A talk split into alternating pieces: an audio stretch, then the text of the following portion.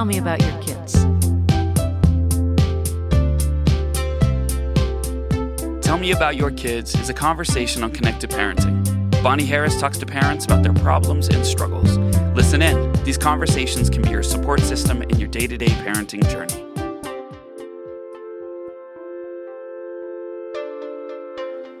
Welcome back to Tell Me About Your Kids. I'm Bonnie Harris. I am your host, and today I am continuing our tips series with tip number nine the only three rules your family really needs. And I want to talk about rules because when we think in terms of rules, we, th- we necessarily set up the parent hierarchy over the submissive child. This is, you have to do what I say. And I want to help you think differently about this. Of course, you are the authority in your family. Your job is to make sure that your children do things that they don't naturally want to do because they're kids. So that's why they live with us for 18 plus or minus years. It's important that they go to the doctor, that they go to school, that they get enough sleep, that they eat decent food. All of those things are important that we have to ensure happens for them. But I think we get a little too carried away and therefore exhausted and drained by the enormity of the job of parenting when we think that everything our child learns has to come from us, that we have to be teaching them all the time. That is not the case because what they learn the very most from is watching. So let's start with the, the three rules your family needs. And they are respect yourself, respect others, and respect property. And anything else that you would call a rule that does not fit under one of these is a wish on your part, is something that you want your child to do. And therefore, it needs to be thought of in terms of making an agreement. Now, if you're talking about making sure that the rule is your children are uh, contained within a certain amount of space outside your house, right? That has to do with respecting themselves because they don't know yet what's safe and what's not safe, right? If you're saying, it is not okay to go up that steep slide without an adult present, that is a safety issue. And a safety issue really has to do with respecting yourself. When it comes to, I, I want certain things done at certain times of the day, it's time for bed. It's time to brush your teeth. It's dinner time. Um, I want you to help clean off the table, uh, load the dishwasher, empty the dishwasher, take out the trash. All of these things are not rules. They are agreements that you make with your children. And the more you involve your children in making these agreements, the more engaged they're going to be, and the more likely it will be that they will agree and follow these agreements. It's when we get into telling our kids what to do and how to do it and when to do it that we get the most resistance. Nobody, and I, I really think this is true, and think about it for yourself. Nobody likes to be told what to do. Right? It doesn't bode well when somebody is saying, you have to do this and you have to do it this way. Nobody likes that. And children are very much a part of that. They don't like to be told what to do, especially integrity children who really don't want to be told what to do and will not take no for an answer. Those very strong minded, intentional kids who are very uh, demanding, they are the ones who really see through it the most. But it's true for all. So if you can think in terms of your parenting as not telling your kids what to do, but in fact saying what you want. This I find in my mind is a very, very simple way of establishing what you want and what you don't want, but is one of the hardest things for parents to do. It's very, very difficult for parents to say, I don't want this. I want this. I don't like it when this happens. This is okay with me. This is not okay with me. Those words are firm, clear, and direct. And that's what we want to be like with our children. We want them to get our firmness, to get what is important to us, so that they learn to do the same for themselves. And especially integrity kids who don't want to be told what to do and who, who see through anything that is not just and fair and logical they really, really insist on us parents as being fair and firm and logical and clear. That is what they respond to. They don't respond to being told. They don't respond to being criticized and judged for doing things in the way they want and not the way we want.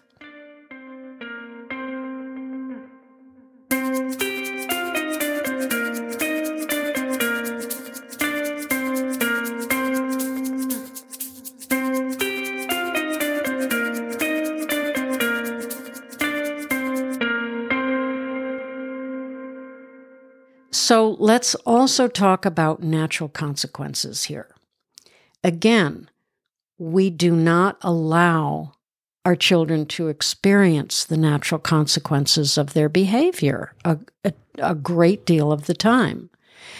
We interfere with them every time we set an arbitrary consequence. Every time we say, if you don't do that, I'm going to take your phone away. Then the focus is on what do I have to do to get my phone back rather than experiencing what happens to the family members if I am staying out too late and not following through with an agreement we made about what time I should be home we think in terms of agreements with other people in our lives.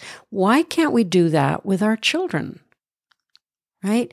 When little, when siblings, not little, when siblings fight with each other and one of them hurts the other, we immediately want to jump in and say, You can't do that. How many times have I told you?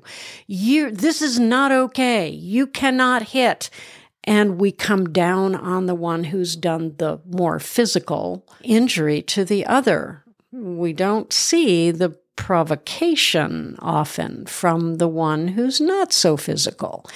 But anyway, we don't allow, because as soon as we come in with that blame and that judgment and that criticism, that child who's done the hitting f- has to focus on himself how do I how do I get out from being in trouble? Why am I always the one who's blamed?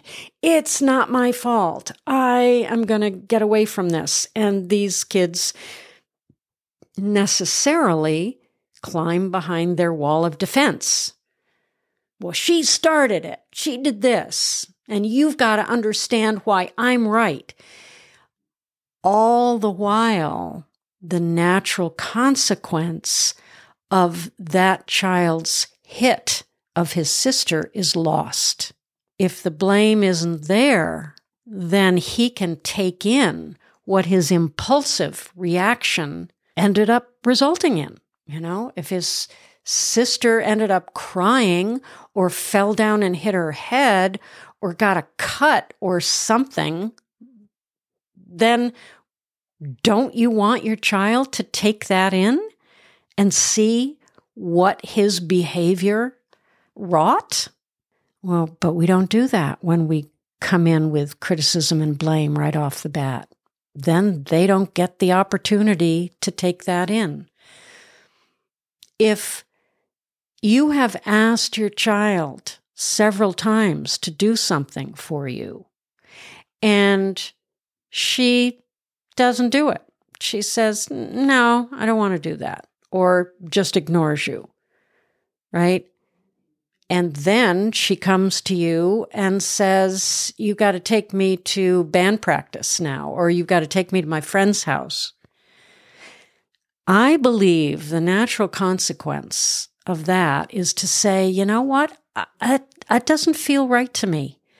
I don't feel good about doing that for you after I asked you several times to do something for me, and that didn't happen. So when you take care of that, then let's talk about it. Natural consequences and modeling are the most important teachers our children will ever have. So, natural consequences really allow children to see what their behavior intends. Modeling is how they see people acting in the world from which they decide what they think is right and how they're going to act in the world. Right? So everything you say and do is teaching your child how to be in the world. Every single word that comes out of your mouth is your responsibility and creates a learning environment for your children. So, why is it that we think we have the right to talk to our children differently from how we expect them to talk to us? We need to be the responsible, respectful, thoughtful, kind person we want our children to become. Can you be respectful of your children, even when you are angry about something? So when you say, who do you think you are? How many times do I have to tell you? Why can't you ever listen? That's not being respectful. But if you say, I do not like to be called a name like that, I don't like to be spoken to like that, I don't want that behavior happening, I don't like it when this happens. That's being not only respectful of my child, but it's being respectful of myself. When you are judging your child, when you're directing your child, when you're saying you have to, you need to, that's not being respectful of your child and it's not modeling self respect. When I can say, I don't like that, I don't want that to happen that's showing respect for myself as well as teaching my child what's okay with me and what's not okay with me.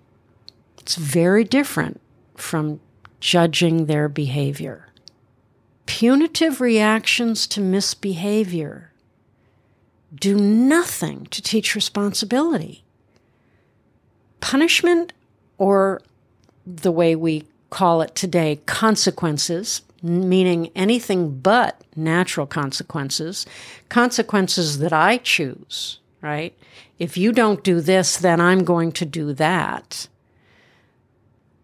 Those kinds of punitive reactions teach children to either behave out of fear or behave badly out of defense.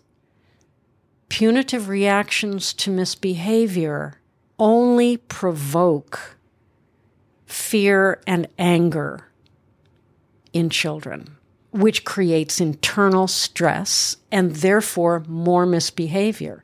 Punitive reactions send the message you're not okay with me. Not, I don't like this, but you're not okay with me, which wreaks havoc with our child's self esteem and just expands on stress and anxiety. And then that child has to start to focus more and more on what others think and want them to do if they are specifically if they're harmony children they can become real people pleasers or integrity children might turn into real fighters and resistors so what we want to do is allow our children to develop their own intrinsic motivation to do the right thing. And we do that when we model for them what is the right thing and the wrong thing for us. This doesn't feel right to me. Or I am feeling really sad and upset about such and such sharing honest feelings, sharing what's going on in your world and how you feel about it is all a way of showing self respect and respecting the child as an important person in my world that I want to share this with. And then, of course, respecting property is making sure that a child cannot be violent against other people, against furniture, against uh, anything in their, you know, their room. So we give them what they can express violence toward. Take this stick and hit this tree. Show me how mad you are. Punch this pillow. We want to give them the opportunity to express that anger and that need, but not on something that is valuable to you. So respect yourself, respect others, respect property. Allow your children to experience the natural consequences of their actions as much as you possibly can, which means stepping back, which means taking time, which means waiting until after the moment and taking responsibility for everything you say and do as the most important model your child will ever have for how to be in the world.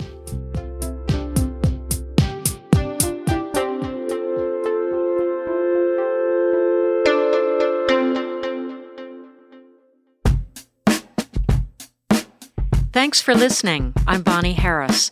If you're curious to learn more or would like to talk to me personally, check out my website, bonnieharris.com, where you can also find my books, When Your Kids Push Your Buttons and Confident Parents Remarkable Kids. There are also links in the liner notes.